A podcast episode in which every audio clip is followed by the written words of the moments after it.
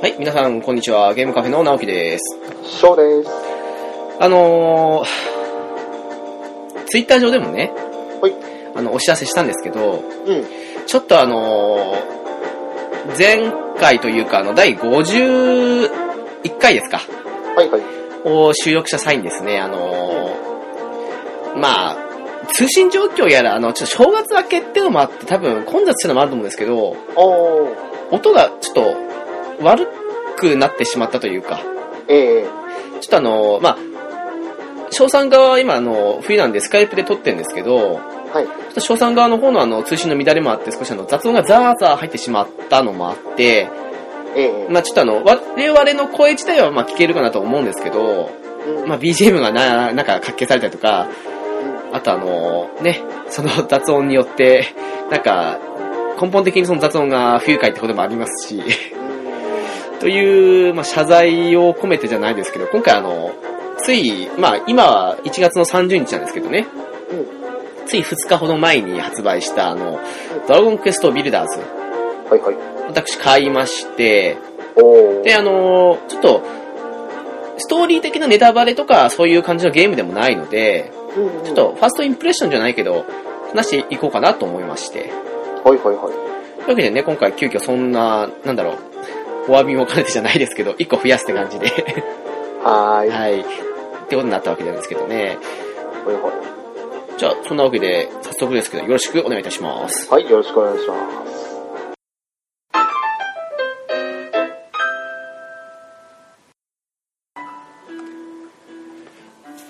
まあ、あの、ビルダーズに入る前に、ちょっとしたあの、最近のお話じゃないんですけど、はいはい。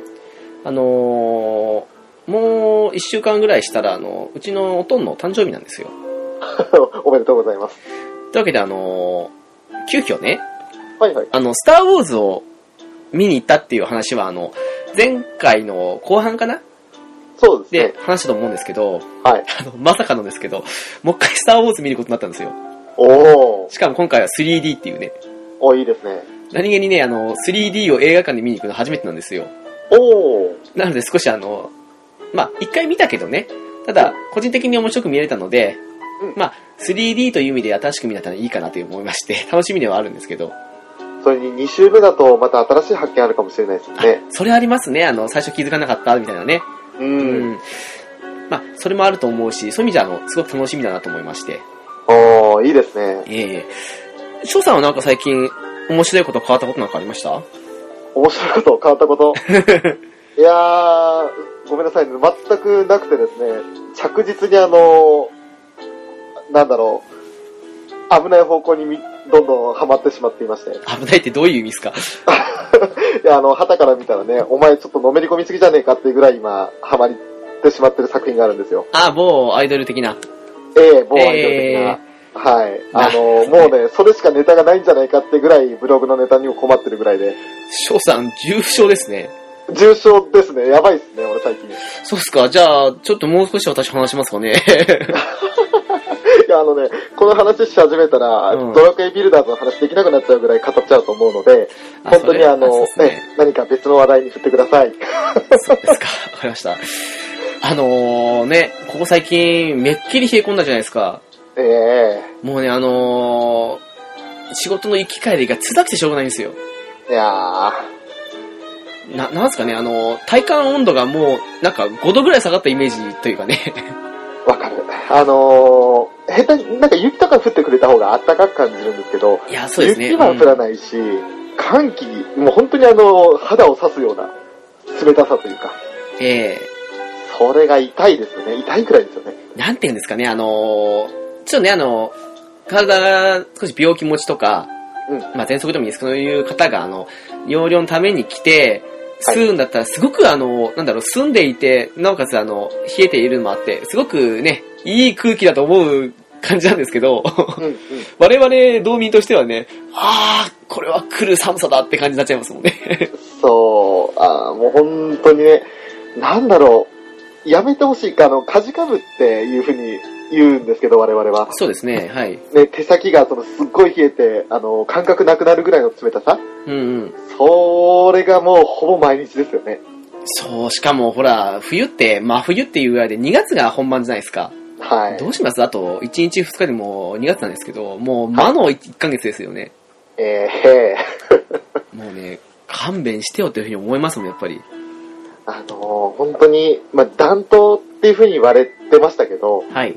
その影響なのか雪が本当に今年は、今年っていうか、今シーズンは少ないじゃないですか。うんうん。あ、本当それが嫌な方向に来てますよね。まあ、雪かきとどっちがいいって言ったら、まあ、雪ない方がいいんですけど、ええそうですね。ただね、なんか寒さの面だけで言うのは少しきついもんがあるというかね。ううんん。特にその通勤とかで外出なきゃいけない時間帯っていうのが朝と夜じゃないですか。まさにね。うん。ね。一番冷え込む時間帯になんで寒い思いして行かなきゃいけないんだっていうのになりますよね。もう、起きて着替えるのが苦痛ですからね。あー、苦痛ですね。布団から出るのがしんどいですよね。夏だったらね、あの、なんか5分10分もかかんないでもうパッパと着替えて終わるんですけど、うん。なんだろう、あの、に15分、20分ぐらいあの、なんだろう、服着るまでに準備期間じゃないけど、準備時間が、が必要な自分のレベルですから体が動き出す時間が必要ですよね。いや、なぜ五感レベルですよ。いやー、本当ですよね。もう、だからあの、起きて、まあ、目覚ましで大体その起きた後、まず一回ストーブつけになんとか出るんですよ。はい。でも、ストーブつけた瞬間に、やばいと思ってまた布団に潜り込んで、それから20分ですよね。あの、無理なんですよ。あの、なんだろう。ね、ストーブをつけに行くその、一瞬のね、痛みというか苦痛というか。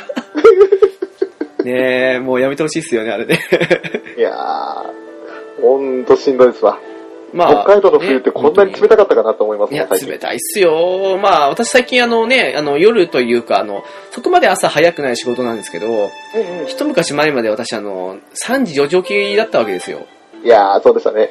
あの時はね、ほんとね、まあ、その中を歩いて行ったりするのも嫌なんですけど、わ 私車乗らないですからね。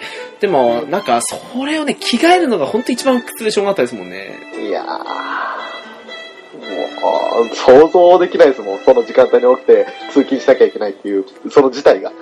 あ、それこそあれですよ、あの、あれ20歳、いや違う、21人の頃かな。うんあ、22の頃かな。あ、20、あななんかそれがの20代前半の頃に、ほいほい。あの、あなた方、あと他にも友友人が何人かいたと思うんですけど、はあのーちょうどね、年末ということで、い。うんまあ、大晦日より前ですけど、仕事納めの1日前、2日前ぐらいとかに、あの、みんなであの、ご飯食べたりとか飲み、まあ、我々お酒飲まないですけど、うんうん。なんかそういうことをやった、して、その時に盛り上がっちゃって、うん。遊びほうけた、私、その次の日ですかはい。よし、解散って言った時間が確か2時半ぐらいだったんですよ。出ますか？私、その次の日仕事3時半にはもう家出なダメってことで、1時間、いや、寝れねえよっていう、うん 寝たら逆に危ない。えーっていうあの、仕事納め最終日あったんですけど、まあ、それはもう20代前半だからできたことで、はっきり言って今じゃ無理かなっていうね。無理無理無理、絶対無理。若さが出せる技ですよ。えー、いや、なんか今それをね、思い出しましたよ、本当に。そんなこともあったなと思って。その頃は、あなただって結構普通に寝なくてもいけるみたいな感じだったじゃないですか。まあそうですね。でもある意味、別の意味で今も寝ない方がいいって時もあるんですけど、ただね、ちょっと体の体調的には違うんですけどね、やっぱり。おー。俺は寝ないと次の日明らかに体調悪くなるからね。いやー、それが普通ですよ。いやーでもすごいわ。よくそういうこともやってたね。まあ、なんだかんだ言ってね、人に歴史ありですよ。歴史かわかんないけどね。まあ、そんなね、あの、ちょっと寒さに 触れちゃったわけですけど、ええまあ、あの、そんな中に出たこの、ドラゴンクエストビルダーズですよ。はいはい。あのー、多分翔さんだと思うし、あと、多分私もそうなんですけど、いや、多分みみんなそうか。ドラクエ版マインクラフトってイメージじゃないですか。まあなんか話を聞くとそうですよね。ええで、あのー、マインクラフト自体ね、う翔さんって触れたことあります？ん。ないです。私、あの、出始めの頃、あの、本当に出始めの頃に、えー、こんなのあるんだってことで触れて、うんうん。おーと思ったんだけど、一瞬の楽しみというか、あの、すぐに、ん？って、なんかもうこれ以上何するんだろうみたいな感じの部分もあって、うんうん。でいや、今のマインクラフトがどういうものかわかんないですよ。進化してると思うんで。うん。ただ、初期に触れて、マインクラフトイコールこういうものっていう図が出来上がってたんですよ。はいはい。っていう中だったんで、いくらドラクエと言っても最初あの、うーん、買わないかなっていうふうに思ったんですよ。うん。ただ、ちょっとした気まぐれでね、あ、なんか買ったついでに、あ、これも予約しちゃおうということで予約して、うんまあ、今回買ったわけなんですけど、はいはい。いや、あの、結論から言っちゃうと、うん。あー、すごく面白いです。おー、それはまずよかった。うん、あの、変にマインクラフトをやり込まなかった頃、あからこそ面白いのかなっていう感じもしますし、ああ、なるほど。うん。で、まあ、あの、今回ね、あの、急遽、まあ、せっかくこんなあの、時事ネタでもあり、あとあの、ね、ネタバレを気にしなくてもいい感じのゲームなので、うんうん。まあ、ドラクエということもあって、ちょっとファーストインプレッション作ってみても面白いかなと思って、急遽企画したんですけど、いいですね。うん、本当は2月の初めと思ったんですけどね、あの、いろいろ諸説ね、ありましてね、問題がね。その、あれもあって、今回撮ってしまうことになりまして。うんうん。これ、今撮って、次の日配信ですから。ちょっと忙しいんですけどね。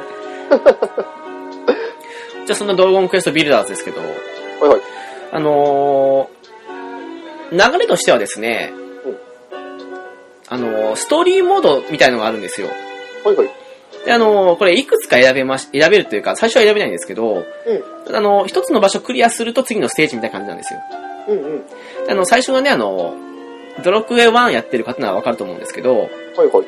メルキドっていう街なんですね。はい。あの、城塞に囲まれて、ゴーレムが、あの、守護者として立っているという有名なあれですけど、を舞台にした場所から始まるんですが、うんうん。まあこれネタバレってこともないんでさっと言ってしまうんですけど、はいこはい。れあの、ドラゴンクエスト1、先ほど言いましたけど、そのドラゴンクエスト1のアレフガルドっていう世界が舞台なんですよ。うん。だからボスも竜王と。はい。ただですね、これどういう話で進,、ま、あの進んだかというと、うん。ドラゴンクエスト1で有名なシーンとしてあの、竜王がね、うん。あ、の、勇者に、お前に世界の半分をやろう、私の仲間にならないかみたいな感じの誘いをしてくるわけですよ。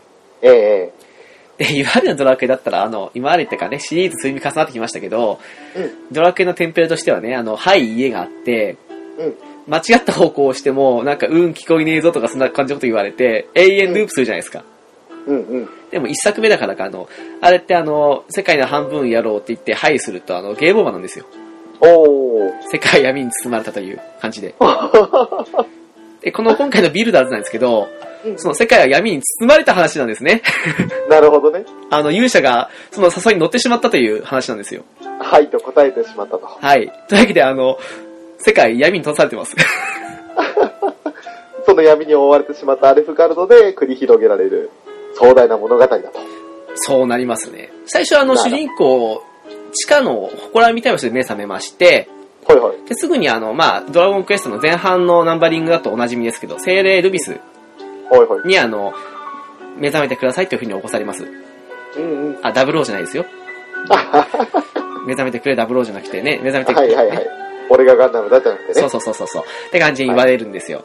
はい。で、あの、今世界は、あの、闇に閉ざされていて、うん。で、あの、世界の人たちは今、あの、新しく物を作るという、まあ、生み出す力というのを奪われていると。で、あなたは、あの、伝説的な、あの、ビルダーというそのものを壊して、うんそこから素材から物を作るという能力を持った特別な人ですと。うん。で、あなたに、この世界の、まあ、闇に閉ざされてますけど、人々を救ってほしいのですって感じに言われるんですよね。なるほど。主人公としては、あの、記憶喪失というか、なんかあの、あんまり何も覚えてないし、おうおう。で、頭も痛いって感じで言うんですけど、うん。そこからあの、チュートリアル的に、じゃあその辺にある白い花を取って、うん。そこからあの、傷薬を作って飲んでみてくださいって感じで体力回復したりとか。あと、じゃあとりあえず外に出てましょうって言われた時にあの、その辺にある土のブロックを破壊して、うんで、ビルダーって能力ですぐ物を作れることができるので、主人公は。うんうん。で、その、壊して取った土を別のね、足場として土のブロックを作って、うんそこから脱出するっていうあの、まあ、簡単なチュートリアル込みでの話になっておりまして。で、あの、メルキドって町先ほどゴーレムに、ま、も守られてって言いましたけど、うん。まあ、時が進んでるというのもあって、まあ、いろいろ歴史が流れてるわけですよ。うん。のもあってね、あの、もう跡形もなく廃墟と化してるんですね。うんうん。で、まずあの、主人公はルビスからあの、希望の旗という、うんそういう名前だったかどうか忘れましたけど、そんな感じの旗を出まして、はいはい。それを街の中心に置いてくれと。うん。それをする、あの、その希望の旗に対して、あの、人々が集まってくるので、うこの人たちと協力して、街を復興してくださいって感じに言うんですよ。ん。なるほど。で、流れとしてはですね、まあ、そのあの、人をね、一人ずつ集めてって、で、その人たちからお題というか、その、こ何々直してほしい、何々を作ってほしいっていうのを、まあ、だんだんこなしていって、で、あの、最後、あの、街が大きくなった後に、あの、その、メルキドだったら最後、まあ、言わない方がいいか。まあ、とりあえずボスを倒して、うんで、次のあの、ステージというか、いう形なんですけど、あの、最初ね、あの、私、マインクラフト自体そんなやってなかったんで、はいはい。すごく新鮮だったんですけどね、あの、とりあえずあの、ブロックがあるんですよ。うん。まあ四角形のね。はい。それをあの、まあ1個を1段としますよ。うん。それを2段積み重ねると壁になるんですよね。うんうん。それであの、2段分で積み重ねた壁で覆って、で、あの、どこでもいいからあの、扉をつけて、残り全部その壁で覆ったら、とりあえずその部屋となると。うん。で、そこにあの、例えばベッド、そしてなんかあの、松明とかそういうあの、まあ、明かり系ですね。うんうん。を足すと、あの、ちゃんと、んまあ、眠れる部屋ができるみたいな感じで、特定の名前がありまして、空き部屋とか、その、なんだろう、その、個室とかいろいろあるんですけど、うん。そういうのによって、まあ、あの、まあ、ポイントが手に入るんですね。あの、なんかその、ビルダーポイントじゃないですけど。ほいほい。それが上がると、まあ、レベルが上がるという感じなんですけど、おー。そういうお題を出されまして、まあう、順番にね、そのあの、じゃあ寝るとこ作ってほしいとか、じゃああの、うん料理作るための部屋を作ってほしいとか、うんうん。あの、家事をするための部屋を作ってほしいとか言われまして、なるほそのだんだんお題を出されるんですけど、ど。うん。これね、あの、なかなかうまい作りだと思ったのが、うん。あのね、まあ私、マインクラフトもそうですけど、初心者ですよ。はい。あのね、全く迷うことないです。あの、材料、ほんと近辺に落ちてる上に、うん。すごく丁寧に、あの、導入しっかりしてるんで、迷わずどんどん作れていくんですよ。なのでね、あの、すごくストレスフリーで楽しめて、で、街もどんどん大きくなってって、コツもどんどん簡単につかめていって、うんうん。あこれやりやすいなと。おうおう。だから本当あの、ゲームとしてはね、その、まあ、お題を出されて、うん。で、その、お題をクリアしていくごとに、次の場所っていう感じで、あの、旅の扉をもらって、そこでワープするんですよ、特定エリアにねその先で、あの、新しい仲間を見つけてきて、で、またあの、さらに街を大きくして感じなんですけど。あのーやってて思ったのがね、うんうん。翔さんがなんかの回、多分あの、洋芸のオープンワールドの話した時かと思うんですけど、はいはい。あの、日本人って、あの、しみ、あの、縛られると、もっと自由にしてほしいっていうくせに、うん。自由すぎると、なんかあの、もっとあの、道しるべが欲しいとかっていうわがままな生き物だよねって感じの言ったと思うんですけど、はいはい。それがね、このゲームうまくできてるなと思ったのが、そのあの、自由なんだけど、ちゃんとお題出されてて、しっかりあの、道しるべ立ってる上に、縛られずに何してもいいよっていう自由度もあるから、あ、うまい具合にできてるなっていうふうに最初思ったんですよね、見ててね。なるほど。うん。いいですね、その、枠はかなり広めに作られてるんだけど、うんちゃんとその、自由すぎないというか、はい。ある程度そのお題に沿って、こうしてくれっていったことが出されているんであれば、まあ、日本人気質、まあ、特に俺なんですけど、そういった人でもきっとできるんでしょうね。いや、あの、マインクラフトを、まあ、最初期の頃ですけど、触れてやめた理由っていうのが、最初あの、目新しくて、あ、面白いじゃんと思ってやったんですけど、ただあの、なんて言うんですよ、最初ブロックを与えられていろいろ面白がって作るんだけど、次第にあの、もう飽きてしまってぽいじゃないけど、その何を作ればいいのかとか、それ作ってどうするのみたいな感じの部分に直面してしまうと一気に冷めてしまったのがあって、に対してこっちはちゃんとお題が出てるから、まあ飽きたらそのお題をこなせばいいかじゃないけど、あ、なるほど。のがあってよかったかなっていうふうに思いますね。ああ。ちなみに今その話を聞きながら、まあこっちではあのホームページを見ながらね、あの、内容を聞いたんですけど、はい。ホームページこれすごいですね、あの、音楽流れるんですね。ああ、そうなんですね。はい。あの、今、イヤホンでやってるから、そ、これには全く影響してないんですけど、はい。すごくドラクエの心地よい音楽を聴きながら、直樹の説明を受けてましたよ。あ、そう。すごくね、音もいいんですよ。あの、メルキドをクリアすると、次があの、ニムルダールっていうところなんですけど、うんうん。まあ、ドラクエやってる方なら耳馴染みのある地域だと思うんですけど、は あのー私とりあえず昨日ですか？にあの1月29日ですけど、うんうん。にあのメルキドをクリアしたんですよ。うん。で、今、ニムルダールに入ったとこで終わってるんですけど、うん。メルキドはね、あの、普通の今までのあの、ドラクエ1とかのみたいなの、フィールドの音楽ですよ。うんうん。おなじみですけどね。で、ところどころであの、まあ、ドラクエおなじみの音楽が流れるんですけど、うんそ。れもすごくいい音で流れるし、で、あの、ニムルダウンに関しましてはね、あの、私今入ったとこなんですけど、はいはい。入ったとこの音はね、あの、知ってるかわかんないですけど、ドラゴンクエスト4の、あの、主人公いるじゃないですか、勇者うん。勇者一人の時の音楽なんですよ。少。し寂しげというかね。うんうん。で、あのーまあ、そんな感じであちこちでその、まあ、おなじみの音楽流れまして、その辺もすごくテンション上がりますし、ああ。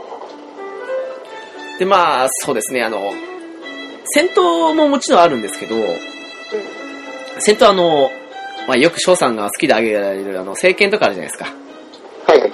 ああいう感じのあの、まあ、アクション的な部分なんですよ。本当にあの、いいですうね。ん。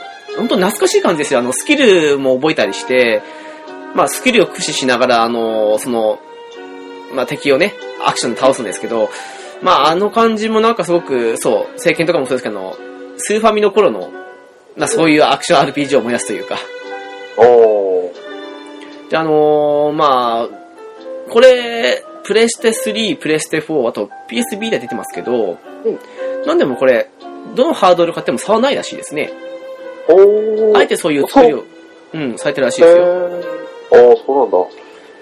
あえて言うプなら、あの、ネはいットワークで繋がって、なんか、お互いの街とかを見られるみたいなことは今書いてありますけどね。あ、そうです。そちらの方もね、あの、機種関係なくできるらしいですね。それはいいですね。うん、だからあの、私プレイステーション4で買ったんですけど、うんうん。まああの、ほら、リモートプレイやればあの別にビータでもできるということで、安易に買ったんですけど、ただ、3で買っても同じような感じでできると言いますし。で、これあの、画質的にですね、あの、なんだろう、うん最近のプレステ4じゃないと再現できないような綺麗な画面でもないんですよ。うんうん。別に汚いわけじゃないんですけどね。なのであの、なんですかね、その、ハードの差は特に感じない、どれで買ってもいいよっていう。あとまあ、あえて言うなら、あの、遠く見るときなんかは、あの、処理能力的にあの、PS4 の方が上ですから、その面ではあの、PS4 の方がいいみたいですけど、基本的には差はないらしいですね。なるほどね。まあでも今見てる限りだと確かに、まあ、多少解像度の差とかはあるんでしょうけどね。そういったところさえあんまり気にしなければ、プレイステーション3の力でも十分すぎるぐらいのデザインというか、まあドラクエらしいドラクエって感じですよね。開発者の方曰く、あの、機種の差はないっていうふうに言ってましたね。だから、ほとんど、てか、全く同じレベルなんじゃないですか、多分、その、まあ、その処理能力取ったら、うんぬかしたら多分。うんうんうん。そのハイスペックを求めないけど、面白さを追求してるって感じのゲームですよ。なんかねドラゴンクエスト10にも近いところは感じますけどね。うん。ドラクエってそういう方向で、本当にあの、まあ、ストーリー性とか内容で勝負するっていう方で言ってるから、あまりハード選ばないんですよね。うん。だから今回みたいゲームの時には、本当素直にね、あの、どれでもいいかっていうので、気軽に帰るのはいいなと思いましたね。ね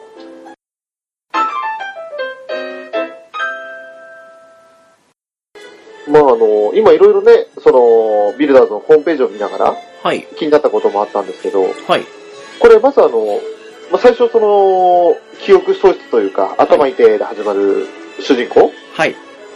これは、あの、まずその、竜王に、うん、半分ちょうだいって言った、あの、バカ勇者とは違うわけですよね。とは、まあ、今のところは違うみたいですね。なんかあの、なるほど。その存在について、こうなんじゃないのみたいな感じの部分を匂わせる部のところは少し出てきてはいるんですけど、あ現時点では別にあの、メルキドをクリアした段階ではまだわからないというか。あ、なるほどうん。わかりました。そうかそうか。いや、よかった。それがもしね、あの、まあ、今俺バカ勇者って言いましたけど。まあバカ勇者ですね ね、バカ勇者であるならば、あの、記憶喪失を歌ってね、何、あの、自分の罪を、ね、消そうとしてるんだみたいな感じになっちゃって、ちょっとおっと思ったんですけど、もしそれがね、あの、なんだろう、その勇者の安易な返事によって、被害を受けたことが、子がね、主人公であるならば、応援したくなるなと思いますね。なんかね、あの、メルキド編だけ見てると、なんだか、その勇者がどうこうした世界から何百年か経ってるみたいな感じなんですよ。うんうん。だからもう生きてはいないかもしれないですけど、勇者自体。ああ、なるほど。うん。ただまああの、なんですかね、あの、これね、あの、先ほど、あの、キャラクターがお題出してくれるって言ったじゃないですか。うん。で、あの、最初の段階でね、ストーリーは特に気にしないで話せるゲームだって話もしましたけど、じゃあ、あの、ストーリーは大したことないのかっていうと、うんそういうわけでもないんですよ。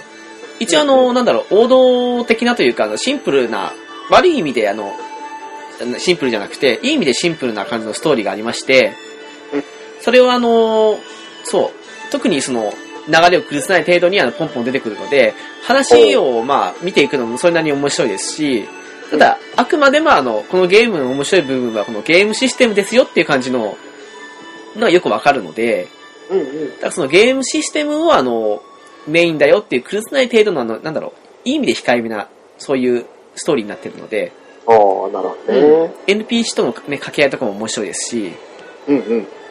でですね、あの、もう少し踏み込んで話していくと、うん。あの、一応あの、とりあえず一章の段階ではメルキドですけど、うん。安全エリアというか、うん。そのあの、ここまでだったらこの街のエリアですよっていうのが大体決まってんですよ。ほいほい。というのもですね、あの、四角形の図を浮かべてほしいんですけど、うん。その段階であの、一歩でもその街の外に出ると、うん。音がフィールド音楽に変わるんですよ。うんうん。で、一歩でも街に踏み込むと街の音楽に変わるんですよ。で、その街の中だと、モンスターに襲われないんです。なるほど。フィールドに足踏み入れちゃうと、モンスターに襲われるという。うんうん。ただ、夜になると、あの、モンスターが凶暴化するので、うんうん。街に入ってくるとか、あとあの。昼間とかであっても、あの、だんだん進んでくると、あの、援軍的な感じでのモンスターが急に攻めてくることもあるんですけど。まあその辺はね、あの NPC が撃退してくれたりとか自分で撃退もできるんですけど、ううん。っていうのはまあみんなに街を守る感じなんですけどね。何かその衛兵みたいなのが街にいるんですか？いえ、あの、次々仲間が入ってくるので、うんうん。その中で戦える人が出てくるんですよ、やっぱり。ああ、なるほど。その人があの勝手にはそのモンスターを撃退しに行ってくれるって感じ。へえ。で、あ、の、自分でもあの、ね、まあ、本当あの、城壁で囲ってじゃないですけど、うんで、あの、モンスター入ってこないようにすることもできますし、うんうん。あとあの、ドラクエでよくおなじみな大木土いるじゃないですか。はいはい。ああいうモンスター攻めてきた時とかに、あの、うん初期だとあの、土のブロックとかで作ると簡単に苦されちゃうんですけど。後半になってきてあの、石のブロックとか、そういう頑丈なものをすると、モンスターが喋んないんだけど、あの、吹き出しで、ぐぬぬ、塀が壊れない、感情すぎるみたいな感じのこと言ったりとかして。入ってこれなくなるとかあって、いろいろそういうこともできますし。で、あの、一つびっくりしたのがですね、うん。これね、あの、空中も作れるんですけど、うん。地下も掘れるんですよ。で、地下を掘ってって、あのーさっきね、あの、フィールド一歩でも出ると外だとか、あの、フィールドの音楽になるとか、うん。一歩戻ると街の音楽って言ったじゃないですか。うんうん。でも地下だったら、街からずっと伸ばす地下を掘っていけば、うん。モンスターと出会わないで、遠くまで行けんじゃないかって試したんですよ。おうおう。ただ実際モンスター出てこないんで、まっすぐ行けるんですよ。うんうん。お、これは地下室も作れる上にあの、向こうまで行けるし、いいなと思ったんですけど、うん。夜ですよ。はい。あの、モンスターが自動ポップしてきた時にですよ。地下に。そう、あの、地下に出てきたら当然ほら、扉もなんもないから来るじゃないですか。はいはいはい。最初ね、どっからこのゴーストども出てくるんだと思ったんですよ。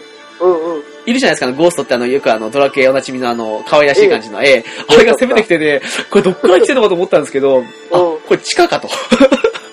湧いてくるんだ、夜になったそ、ら。そっかと思って。だからねう、んそれ以来あの、あれですよ、あの、フィールドの音楽が変わる一歩手前のところに扉を設置して、うんうん。で、入ってこないようにとかして、まあ、あれ意味あるのかどうか今、何よくわかんないんですけど、とかもあったりして、あ、これなかなか面白いと思って。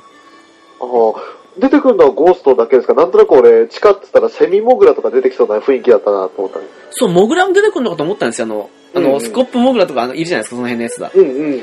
あれグラス、コップだっけ？うん、あの辺も多分出てくるかわかんないし、あとあの、一応ドラクエの1を舞台にしてるから、それになるほど。合ったシンプルな敵なのかもしれないですけど、ただね、あーまああの、少なくとも今メルキとしかまだやってないので、まともに。うんうん。うん。っていうあ段階のモンス、ターも全部、全種類出てきてるわけではないと。うん。なので、あの、えー、こう来たかと思って。なるほどね。ね。であったりそれだった、ら、ね、夜通し通して、それこそあの銀行強盗のなんか、ええじゃないですけど、夜通し通して地中掘ってね、次の街のどっちかつなげてさ、そうそうそうそう。の大通りを結ぶでっかい通路みたいな、そんなの作るみたいなことにできるかもしれない。でも、頑張ればその感じできるかもしれないし、あとあの、先ほどね、あの、まあ、壁に囲まれて扉をつけてベッドをつけると部屋になるって話したじゃないですか。地下でフィールドであっても、そのあの、そういう感じにしたら部屋作れたりすると思うんで、だからあの、気分的にはあれですよ、あの、えっと、ドラクエで旅してて、なんかあの、フィールドの途中にポツンと立ってる宿屋みたいなあのも作ったりとか、あと、あの、たまにね、ちっちゃな小屋があって、うんあの、フィールドを歩いてるんですよ。そしたらあの、うん小屋があって、まあ、寝泊まりできるような感じになってるんですよ。うんうん。まあ、そういう部屋を作る条件が、まあ、その壁、壁に囲まれているのと、あとあの、ベッドと明かりって感じで、それが条件揃うと宿屋って感じになるので、うんうん。で、あの、私ツイッターであげたんですけど、ドラゴンとかすっごい、あの、大きい敵がいるんですよ。はいはい。の時にですよ、あの、まあ、その敵のそばに自分であの、その壁とか囲って、ベッドを置いて、宿屋作って、簡易的なあの、寝床にしたりとかうんうん。もできますし、まあね、とにかく自由高いですよ。なるほどね。でも、そうやって、まあ今地下の話あったけど、うん。あの、地上、夜の地上で出てくる敵よりも、例えば地下で出てくる敵の方が、まだその、強さ的には弱い方だったら、あえてその地下通路をどんどん繋げていく、そしてそこにそのある程度宿宿とか、そういうのを設置してって、その夜になったらそっちの道を通って別の方に移動するっていうやり方を、まあやろうともできるわけですよね。できるでしょうね。ただ、あの、うんなんだろう、攻撃されたらおしまいとか、ああとあの、なんだろう、良くも悪くも自分の攻撃で、ブロックも破壊しちゃうんですよ。はまあ、攻撃のね、範囲によって違うっていうか、あの、上打ちしたり下打ちとか、その、L1、R1 とかで、上向いたり下向いたりできるんですけど、それで攻撃とかでやって多少は変えたりするんですけど。そういうのもあったりとか、あと、案外ね、広い場所であの、敵をスルーしていくというか、うん戦わず、これアクションゲームみたいなもんですから。うんっていうことの方が、あの、戦わずに済むならいいなって思ったり部分もあるし。ただまあ、ね、翔さん言ったようにそんな感じもできるにはできますし、あとあの、空中高く、あの、橋を立てるイメージですか？で、橋みたいに空中を、はあの、その、作った道を歩いていくこともできますよ、やっぱり。あの、一応ね、海の上には、あの、不思議な力で弾かれたって言って、あの、ブロック置けないんですけど、うんうん。ただ、あの、海じゃなくて、なんか、とりあえず繋がってる部分だと、高い、こ高所から高所に行く場合とかは、下側に陸地で、あの、まあ、左右にそれぞれ高い山があった場合とかには、あの、左右の山を繋ぐことができるんですよ。ブロックさんでね。だからその、そこで急遽自分で橋を作ってしまったみたいな感じもできるんですよね。うんうん。だからね、すごいあの、これアイデア一つですごいなって思っちゃいますし、地中と違って空中は敵でないんですか？多分同じ理論じゃないですかね。あの、フィールドの上だったら自動ポップするんじゃないですかね。ああ、なるほど。まああの、夜限定かわかんないです。昼は多分出ないと思うんですけど、うんうんうん。ただまあ、何にしてもその、初期のね、メルキドだけでもそんな自由にできるので、まあ、なかなか面白くてね。で、あの、これあれなんですよ、あの、メルキドクリアしたって言いましたけど、うんうん。クリアして次にニムルダールに行くんですよ。うん。そしたらね、すべてリセットされちゃうんですよ。ほー。あの、作った街どうこうとか、そのレベルはないにしても、アイテムやら素材やら全部なくなってしまうんですけど、これね、少し面白いと思ったのが、うん普通ならあの、まあ、トルネコしかり、まあ、他にも、まあ、同じゲームだったら風来にしてもそうですけど、あの、レベル1に戻るって感じのゲームは結構あったりしますけど、うんうん。これあの、レベルない上にその、アイテム、まあ、武器やら防具やら装備して自分を強化していくんですけど、うんうん。それらもすべてその、まあ、次のステージに行くと、なくなってしまうところなんですが。これあの、まあ、メルキド、ニムルダール、そして、ニムルダールをクリアすると、マイダの村が出てくるらしいんですけど、うん。その、3つと、あとは、まあ、あと、まあ、オンラインモードの先ほどフリープレイですか？うんと、あとまだ、ステージあるのかどうかはまだわからない感じなんですけど、うんうん。てね、セーブ独立してるんですよ。へー。だからあの、私今、メルキドじゃなくて、ニムルダール始めて、うんニムルダールの方ではまだ全然素材も何もない状況なんですよ。うん。だけど、メルキドの方のデータ残ってるんで、メルキドの方からあの続き選ぶと、あの、うん散々作った上に素材たっぷりなメルキドの街に戻れますし、なるほど。で、あとあの、フリープレイの方だとまた別にあの、街を作れて、で、なんかこれはあの、メルキドだったり、その、ニムルダールをクリアすると、その、旅の扉かなんかで繋がるらしいですね。で、そのフリープレイの方だと、あの、皆さんが作った、まあ、建物とかをアップロード、ダウンロードできるらしいですよ。ほうほうほというわけでね、その、それぞれ、まあ、住み分けじゃないですけど、まあ、こんなうん一つのゲームで、モードごとにそのセーブタ分かって珍しいなと思ったんですけどね。う。なるほどね。あ、あともう一つ気になったのことは、あれなんだね、あの、その装備する武器によって、まあ、見た目が変化するのはもちろん、うんそ。の、あと、壊しやすい、その、まあ、例えば岩を壊すには、木槌うん。じゃなく、斧の方がいいとか、はいはい。というふうに、その、武器の使い分けも、また重要になってくる。そうなりますね。あとまあ敵によっては効く効かないもあると思いますし、うん。あの、それこそね、あの、なんかブロック系の1のやつに剣で切るよりハンマーの方がいいんじゃないかみたいな感じの。あの、これね、武器ね、何種類か装備できましてうん、十字キーを押すだけで簡単に切り替えられるんですよ。おー。だからすごい気楽だし、あと、先ほどね、あの、旅先とかで、これアイテム持てる数決まってて、残りは全部あの、自動的に倉庫にあの送られるんですよ。うんうん。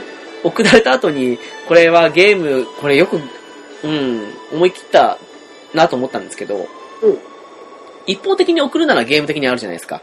うんうん。でも、それを引き出すには、その、倉庫が必要だったりするじゃない普通のゲームって。うん。ところがこれどっからでも倉庫、まあ大きな倉庫だけなんですけど、あの、出し入れできるんですよ。どこにいても。あ、四次元ポケット。あ、ええそうそうそう、そうそうそう、まさにそうですよ。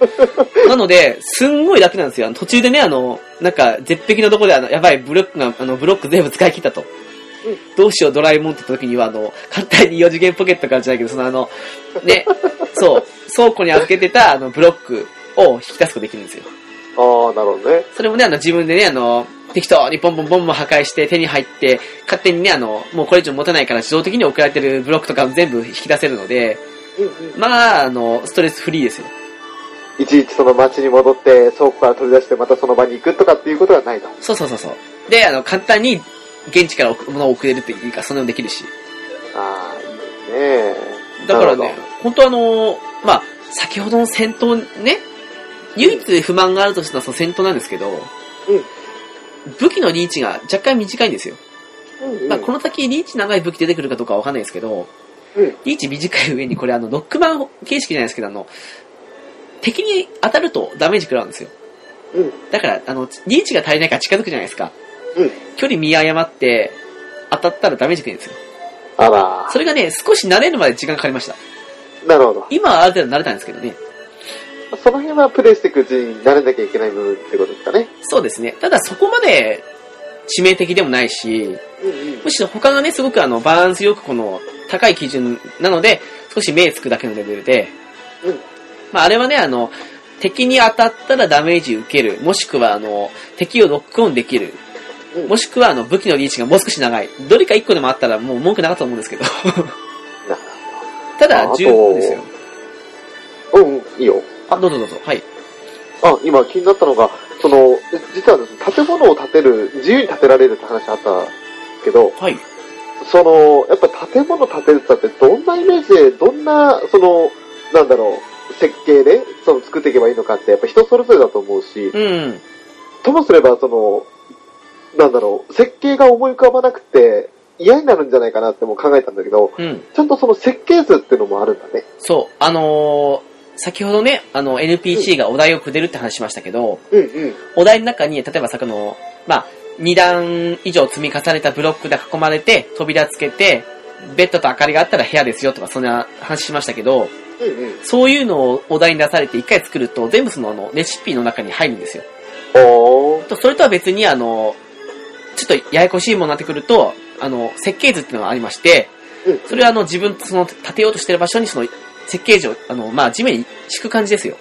うんうん。敷いた上にあの、積み重ねてって、あの、あとこの場所足りないですよって設計図見ると、あの、赤く光っ赤く光ってる部分が足りない場所ですよとか、すんごい親切に教えてくれるので、それはいいね。そう、あと、あの、どの、なんだろう、部品が何個いるとか、そういうの全部載ってるんで、いや、もうねわ。、あの、すごくストレスフリーで、あとこれ、公式の方見たらですね、うん。まあ、あの、ドラクエといえば、堀井裕二さんですけど、はい。堀井さんが、あの、まあ、少し難しいから、設計図作った方が絶対みんな分かりやすいとかっていう、その辺のアイデアを出したらしくて、うん。やっぱりあの人はあの、ね、どんだけすごい作品作っても、やっぱり我々の目線で考えてくれるなというふうに思いましたけど、なるほどね。うんそういう設計図もね、すごい分かりやすくて、もう、とりあえず困ることはないんですよ。最低でもこれを作っておけば、その部屋は成り立つと。で、うんうんその上で自分でピーンとひらめいたなら、少し、もう少しこれ大きくしてみようとか、そういうアイデアになりますし。それにお手本になるわけだから、それで立て方を覚えれば、あとは自分流のアレンジをね、そこに加えていけば、そうですよ。自分の街になるわけですね。で、私まだやってないですけど、そのオンラインの方ですか？うんうんの方であの、街をアップロードダウンできるわけですけど、はいはい。そちらの方であの、まあ、誰かの作ったものをダウンロードするじゃないですか。うん。そうするとあの、ね、やっぱりそれを元にじゃないですけど、うんあの、それをアイディアにしつつ、あの、まあ、アイディア浮かびますよね。それは少しはパクリじゃないけど、あの、元にしてみたいな感じで。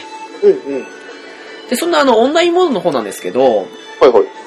まあ、私まだあんまりやってないので、少しあの、この辺はあの、まあ、少しデータを見て話したんですけど、あの、まあ、ホームエリアというのがあるらしくて、はいはい。まあ、活動のね、拠点となって、建物や街を作るためのものであると。うん。で、ネットワークを利用して全国のプレイヤーと建物の共有をすることができますと。ほうほなので、まあ、積極的に建物のアップロードやダウンロードして楽しもうということですね。う。うん。で、公開された建物は、建物の呪文という、まあ、これ、不活の呪文みたいなもんですね、きっと。はいはい。を使って自分のワールドに設置可能なほか、別のハードで作った建物も設置できますへと。なかなかフレンドリーですよね、ほんとね。え。いいね。なんか、誰かが作ったもので、おこのデザインよく考えついたなと思うものを自分に取り入れたかったら、その呪文を引っ張ってくればいいと。しかもハード関係ないですからね。いいね。で、あのーその素材とかですけどね、素材のエリアっていうのがありまして、そのホームエリアでは手に入らない素材が手に入ると。ただこれに関しては先ほど言いましたけど、あの、メルキドだったり、リムルダール、マイラみたいな感じの、まあ、ストーリーモードですね。の方をクリアした、そのクリア済みの大陸のみってことらしいですね。なるほど。だからクリアする楽しみもあるってことですね、そのストーリーモードの方を。ほほで、それと別にバトル島エリアというのがあるらしくて、ー。うんうん。特別なチケットを使うことで、モンスター軍団とのバトルを楽しめますと。ほうほう。で、勝利すると設計図やレシピが手に入りますと。うんうん。というわけで、まあ、その、設計図先ほど言いましたけどね、すごい設計図があったら、その、そのね、バトル島で勝ったらもらえると思うんで、うん。そういう意味でも楽しみはあるですよね、オンラインのね。なるほどね。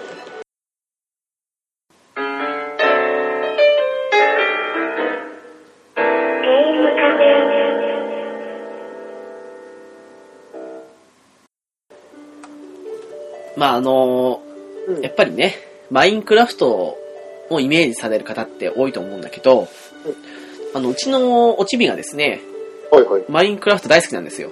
うん、うん。あの、正確にはマインクラフトの実況動画見るの大好きなんですけど、ああ、なるほど。で、あの、それをね、あの、見ながら、あの、自分でプレイしてたら、うんあ、こうしてみると、まあ、近年の綺麗なゲーム見すぎたせいもあって、ちょっと、なんだろう、き汚いわけじゃないんだけど、グラフィックとしてはまあ平凡かなと思ったんですけど、すごく綺麗だと思ったんですよ、このゲーム。うんうん。うんうん。なんか、ブロック一つのとっても綺麗にされてるし、もう本当あの、なんだろう、ブロックの積み重ねできてる世界なんだけど、遠くから見るとそんな風に見えないというか、あの、なんだろうね、遠近法じゃないけど、えーそういう風に思ってしまって、細かな部分が目につかないから、よく見えるというか。そうそうそう、まあ、良くも悪くも綺麗に四角形にされたあの、ブロックが積み重なった世界だと思うんで、うん。で、まああの、このゲーム、私まだ、そのメルキドしかクリアしてないんですけど、なんでもですね、あの、進んでいくと、まあ、実際にね、乗ることのできるトロッコが出てきたりとか、うんうん。あと、NPC と一緒に冒険できたりとか、うんうん。大砲でね、壁を破壊してできるみたいですよ、なんか。うん。で、なんかあのね、そういう、まだ、少なくともメルキドの段階でできてない楽しみってまだまだあるみたいだし、ほうほ良くも悪くもあの、旅の扉とかで移動すると、移動するというか次のステージに行くと、すべて最初からになるので、最初から一から作っていくことになるので。なかなか面白いと思うし、うん。あと私あのメルキドね、まあ、終わってみたら、発売して1日でクリアしたことになるんですけど、うん。あの、ゲーム内日数ってありまして、うん。これ先ほどね、あの夜になると敵が凶暴化するとか言いましたけど、うん。まあ、朝から夜になってまた朝になると。はい。そうなると、1日過ぎることなんですよ。うん、そうですね。うん。で、あの、それがね、なんかあの、メルキドの時だと、うんなんかスピードクリア的な意味で言うなら、20日間でクリアだったかな、確か。ほうって。いう、まあ、チャレンジリストみたいなのが出てきたんです、最後にね。うん。でも私70何日かかったんですよ。あれ、そんなに変わったの？かかったっていうより多分これあの何しても時間過ぎるんで、うんうん。あとなんかちょっとしたらすぐあの、ベッドに休んで1日過ぎたとか、よくわからずやってたんで、うんうん。まあね、あの、思いのほかハマってしまったのもあって、あの、あちこち冒険したりとか、ああとあの、街をね、でっかくしたりとか、その先ほど言ったけど地下掘ったりとか、あ。うん。いろいろ試したせいもあって、なんかそのチャレンジ的な日数の4倍分遊んでたみたいな感じの。まあでも最初だしね、いきなりそのチャレンジ達成のためにやってたら、ストレスになるだろうから、どんなことできるのかなって試すのが一番最初の楽しみだし。うん、一周目の楽しみですからね、やっぱりねう。ん。だからね、そういう意味で言うなら別に、あ、気にしなくてもいいと思って。うんうん。ただまあ2周目からなんかそれを見れるというか、見ながらやれるらしいっていう風に最後書いてたと思うんで、そういう意味じゃね、早解きしたい人には、それもそれで面白いだろうし。最低限のね、その20日でクリアするっていう目標のために何も寄り道せずに街を作ってしまえっていうこともできるわけだもんね。そうなりますよね。あと、先ほどね、あの、ボス戦が最後にあって、その、ボスは相手言わないよって話したんだけど、うん。そのボス戦もね、あの、なかなか面白くて、なんかあの、普通の強い武器を使って戦いに行くじゃなくて、うん。あの、なんだろう、アクションゲームありがちな、よくあの、ちょっとした仕掛けをやって、敵の攻撃防いで、で特定の行動で倒すって感じの、そういうのを繰り返すんですよ。うん。それもご丁寧にね、あの、な何々を何回ややるとか、何々を防げって感じで出るんで、あ、うんこの通りやるのかって感じで分かりやすいし、おー。なんかね、最近のゲーム結構チュートリアルとか豊富なの多いですけど、うん。ただ、うん、ここまで丁寧に作ってるゲームって久しぶりだと思って、うんうん。だからね、すごく国民的 RPG から派生したゲームってことですかね。そうなりますよね。やっぱりあの、すごく、本当ね、ストレスなくやれたんですよ。うんうん。本当ね、まさかこんなに面白くやるとは思わなかったんで、思わなかったんですけどね。だからもうね、あの、発売日の日はたまたまあの、仕事終わって次の日か、一日やってましたもんね。おー。面白くてね。まあ、あとはあれですよ。あのー、ドラクエと言ったらね、うん。死んだらお金が半分になるのは有名じゃないですか。はい。このゲームね、お金ないんですよ。お、はい。不思議に思うと思うんですけど、うん。で なんでお金ないかっていうと、全部自分で作るからですよ。あ、なるほど。あの、だから、商人とかそういう武器屋とかもないんですよ。自分で作るから。うんうん。で何がなくなるのかっていうと、うん。自分の持ってたものがなくなるんですよ。うんうん。なくなる素材とか武器とか。確かね、全部じゃないんですよ。半分ぐらいかな、多分。うん。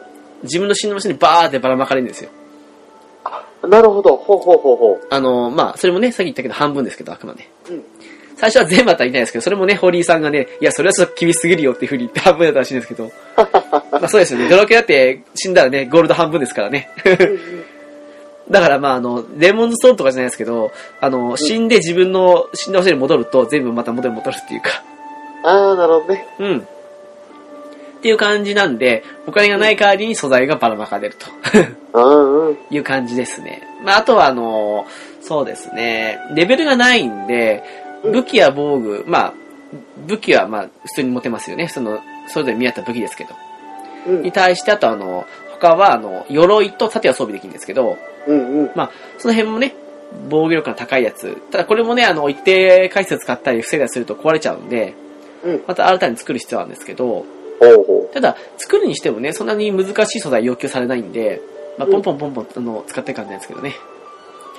で、唯一上げれるのが HP なんですよ。少し大きなミッションをクリアすると、うん。まあ、ドラクエおなじみな、命の木の実もらえるんですよ。最大 HP 上げですね。はいはいうん。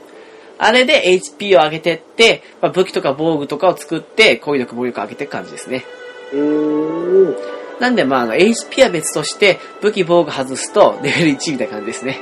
なるほどまあ、ね。モンハンみたいですけど、まあ、そういう感じで、この、最初ね、あの、ルビスに言われるんですよ。あなたはビルダーであって勇者ではありませんと。そのことを忘れないでくださいっていう風に言われた時に、このゲームではモンスターを倒してもレベルは上がりませんと いう風に出るんですよ。そういうわけでね、多分あの、レベルが1になっても特に気にせずできるっていう要素には繋がると思うんですけどね。あモンスターをまあ倒す意味というか、襲ってきたらそれを防ぐためにやっつけたりとか、うん。その他に何かモンスターを倒す意味というのはあるの？あのー、モンスターが素材を落とすんですよ。あ、なるほど。うん。だからあの、特定素材はこのモンスターしか落とさない時にはそのモンスター倒しに行くし、ああ、うんそういうことになってくるわけだ。そうそうそうそうそう。すべては素材っていう感じですよ。それがその、まあ、変な話、ボスであったり、あと、特定の地域に行かないと出てこないような敵であったりと。ボスに関してはですね、うんあのー、ボスらしきボスっていうのは、うん全部あの、自分の村、拠点ですね。あまうんその場所に襲ってくる敵がボスみたいなものなんですよ。多少進めていくと定期的にあの、モンスターが攻めてきたって言って、うん迎撃の準備はいいかっていう風に言って、まあ、はい、家で、はいにしたらその戦闘なんですけど、うんうん。まあその時もね、あの、まあ、拠点に対してあの守り固めてる部分に、てか、いつも毎回敵ってあの、同じ方面から来るんですよ。多分そっちの方に敵の本拠地あるんでしょうね、きっと。なので、そちらの方に、あの、まあ、罠仕掛けたりとか、いろんなあの、ものを施しておいて、その上で倒しに行くんですけど、うんうん。まあ、でっかいボスや何がいるってね、地面破壊したりもするのあるんですけどね。ただ。そん。なね、ボス倒すと手に入るのが、あの、先ほど言った命の木の実だそうですよ。なるほど。だから大体ボス報酬って命の木の実ですね。ちらっと今そのホームページ見て、そんなシーンがあったので見ちゃうんですけど、はい。あの、せっかく建てたその街の塀とかもぶっ壊されたりしちゃう。そう。あの、なんだろう。当然ね、自分が適当なことしたりとか、うん あと、なんだろう、あの、街の壁が脆かったりすると、うんそういう風になってしまうので、うわお。じゃあ、あの、もっと強固な壁にしようとか、うんここはもう少しこういう守りにしたら、例えばね、あの、ブロック1段じゃなくて、2、3段ぐらいあの、壁、分厚い壁にするとか、そのブロック重ねて、いう風なアイディアにつながってくると思うし。ただね、あの、このゲームの良くも悪くもいいとこっていうのは、うん破壊されても、あの、アイテム、消失しないんですよ。その場で崩れるで残るって感じ。そう、だからそれを手にしてまたそのままそこにポンポン積み重ねなきゃ治るんですよ。なるほどね。ただ、先ほど言ったけどね、あの、えっと、壁を2段、ブロック2段分積み重ねて、囲ったところに扉で部屋っていうシステムなんで、うんその1箇所でも壁があの 2, 段の部分が壊れたら部屋としての機能を失うんですよ。うんうん。でその場所ではあの、まあ、あの、寝泊まりできなくなるとか、あとその部分のポイントが下がるんで、あの、ビルダーズポイントが減ってレベル下がっちゃうとかいうのあるんですけど、あー、なるほど。ただまあ、下がってもそんな、特に、問題らし問題はないし、すぐ直せるからみたいな感じので。ただ、あの、自分の芸術品的な感じで作ってるのに壊されてウキーってなる人にとっては少し嫌ですよね。あー、なるほどね。だから多分これフリーモードとかの方で、その自分の芸術のものを作っておいて、こっちはあの、敵倒すようにした方がいいのかなっていう風にあの、メールギルをクリアしたと思ったんですけど、ただそこまで壊れたことないですよね。うんうん。最後のボス戦の時に少しボスにやらかされた時には少しイラッとしたんですけど。まあ、せっかく建てた、そうそうね、街を壊しやがってと。しかも壊れた理由ね、すっごい悲しいんですよ。うん私空中都市作ったんですよ。はいはい。の時にですね、ボスが大きい敵なんですけど、ビョーンって飛び込んでくるんですよ。ほうほう。あのー、私の拠点から拠の上を。うんうん。そしたら普通ならね、多分何の影響もないんでしょうけど、うん私あの、街の上に空中都市作ってるじゃないですか。はい。飛び越えた先にあるわけですよ。うわ、まさか。壊れましたよ。多分あれね、そう、あの、普通なら影響ないような感じでその演出したと思うんですけど、うん私の場合影響でかかったっていうね。ただ、いい思い出というね。なるほどね。ええでもね、あれですよ、あの、やってみて思ったのがね、うんうん。そのお題をもらってね、部屋を作るっていうところから基本的な部分を学んで、で、まああの、ね、空中先ほどね、あの、大きな山か山をあの、一本で繋ぐとかそういう感じのことしたりとか、そういうあの、自分だけのショートカットを作ったりとかそういう自由度もそうだし、うん。そこにあの、ショートカットっていう意味だけじゃなくて芸術的な意味であの、大きなものを作るっていう、そういう自由度もありますし、うんうん。まああの、うん。ああいう、特に、ポーンって放り出されるんじゃなくて、こういうお題があった上で親切な設計で自由にできるよっていうのが、ここまで面白いもんだなって思って、やっぱり今こういうね、マインクラフトもそうですけど、ゲームって人気ですから、うんうん。そういうのにね、こういう形で触れられたのは良かったかなっていうふうに思いますね。なるほどね。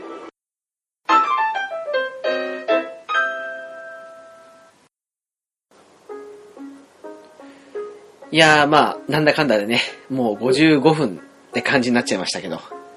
えー、あのー私まだ、まあ発売してまだ2日しか経ってないんで、はい。秋も来てはいないんですけど、うんうん。なんとなくね、このゲームはあの、少しやり続けてしまって、うんで、あの、疲れてしまって、ちょっとやめよっかなってやめた後に、しばらくしてからもう一回取り出してやりたいタイプのゲームだと思ったんですよね。なるほど。うん。だからあの、しばらく、もう今年中やるぐらいの感じでのんびりいこうかな。多分ダウンロードコンテンツも来るかと思うんで、うんうん。な感じですかね。その時その時のインスピレーションで遊べるゲームって感じですよね、きっと。そうなりますね。うん。あのーまあ、ホームページ見たとかそういう今回の話もそうですけど、翔さん的には今どんな印象がありますかね、いや、あのー正直マインクラフトもやったことなかったので、ああ、はいはい。その、なんだろう、自分で街を作っていくっていうゲームのイメージが、どっちかっていうとあの、テーマパークだとか、はいはい。あっちの方のイメージでいたんですよ。シムシティみたいな感じとかね。シムシティみたいな。うん。うん。だからその辺のイメージがあったから、いやー、その手のゲームはもういいかなって思ってたんですよ。うんうん。だから、今ちょっと改めてそのホームページを見ながら、直樹の説明を受けながら、あ、なるほどと。その自由度は確かに高いけれども、ちゃんとしたお題もあって、あの、自分の進め方は自由なんだなっていうのが分かって、うんちょっとあの、見直すきっかけになりますね。いやー、私もね、最初あの、まあ、ドラクエとは言ってもそういう作る系のゲームだし、まあ、うんそういう作る系のゲーム好きは好きなんですけど、うんうん。同時に疲れることも分かってるんで、う。うんん、うんと思ったんですけど、うんでもね、これ、本当ね、丁寧な作りであの、そう、作ってて苦にならなかったというか、本当ストレスフリーだったと思って、本当作り方がうまくできてると思うんで、うん。なんかね、今回作ってて面倒と思った部分はなくて、その、先ほどね、ボスに大幅に破壊されちゃって、これ修復すんのかよみたいな感じで思った時には、少し、そこだけかな？それ唯一ストレス受けた。うんうん。それ別にね、あの、直さなくてもいいっちゃないいので、今私直してないですけど。ただね、うん、すごくあの、久しぶりにゲームやったなっていうか、あの、ほんとゲームらしいゲームだと思って、うん。いいタイトルだと思いますよ。なんかあの、ドラクエ好きだけど、マインクラフトは、うん？やったことないけど、うん？っていう風に思ってる人の方がもしかしたらいいかもしれないですね。どんなものか、新しいジャンルとして遊べるって感じですかね。そうですね。ドラクエはあれだけど、マインクラフトはよくやってるよって人からしたらどうなのかななんかあの、某有名サイトの、サイトっていうかその、まあ、ね、あの、オンライン、オンラインとか、まあ、通販ショップのレビュー見たら、ほいほい。あの、すごくいつも上げるのに評価高かったんですよ。へー。でもあの、そのレビューの中にはね、あの、うんマインクラフトのようで別のゲームだと。似て非なるものって書いてあったりとか、それはいい意味でそのように書いているみたいなんですけど、あ、なるほど。っうん。まあ、その人の評価星5だったんで、てことは、マインクラフトを、まあ、散々遊んでる人でも、またちょっと違う印象で遊べると。そうなんじゃないですかね。あと、まあもちろんね、あの、ドラクエ好きでマインクラフトも好きだったら、絶対買うべきっていう人もいたし、ああ、やっぱりあの、まあ、自分でやってみた感想としてもね、あの、うん、手応えとしてはすごく、あ、これは素晴らしいと思ったけど、その、マインクラフトとか好きな人からとっても、まあ、評価高いってことを考えると、やっぱり、うん、おすすめじゃないかと。先ほど言ったけど、それぞ、れのいいとこ取りをしてる感じですかね。でしょうね。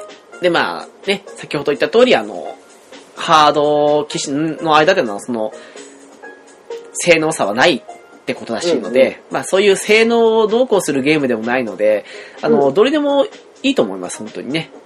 自分が持ってるハードで、わざわざ買い替えなくてもいいソフトになった。そうですね、多分、多分っていうか普通に多くの人はプレステ3かと思うんですけど、うん。うん。でも全然、全然というかね、同じ楽しさを味わえると思うので、うん。ちょっと機会があって、興味あるなーっていうふうにもし聞いて思った方は、ね、ぜひプレイされて、全然あの、よほどね、合わないってことじゃない限りは多分、うん、私、おすすめしていいなって思うタイトルだったので、なるほど。な感じですかね。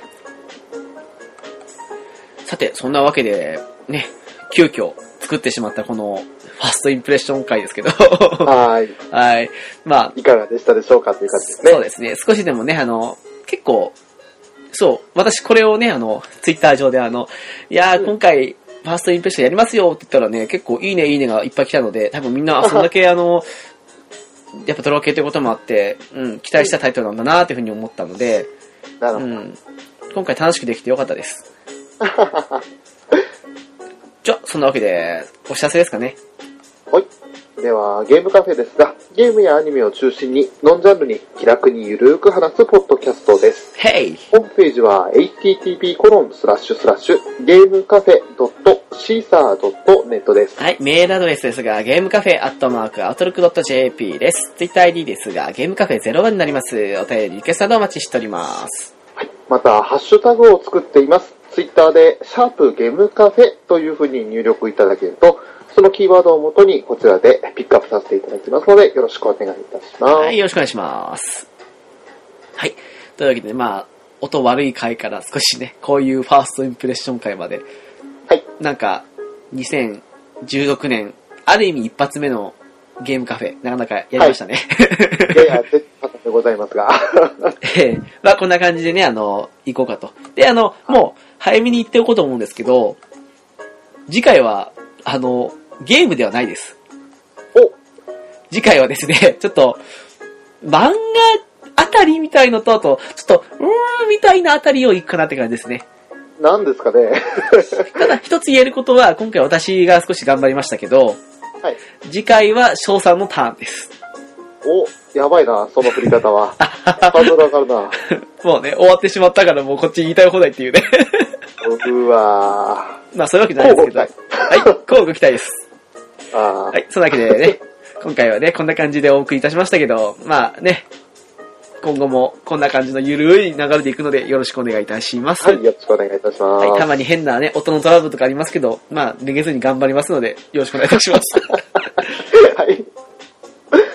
はい、というわけで今回ゲームカフェの直樹と、そうでした。はい、次回もよろしくお願いします。お願いいたします。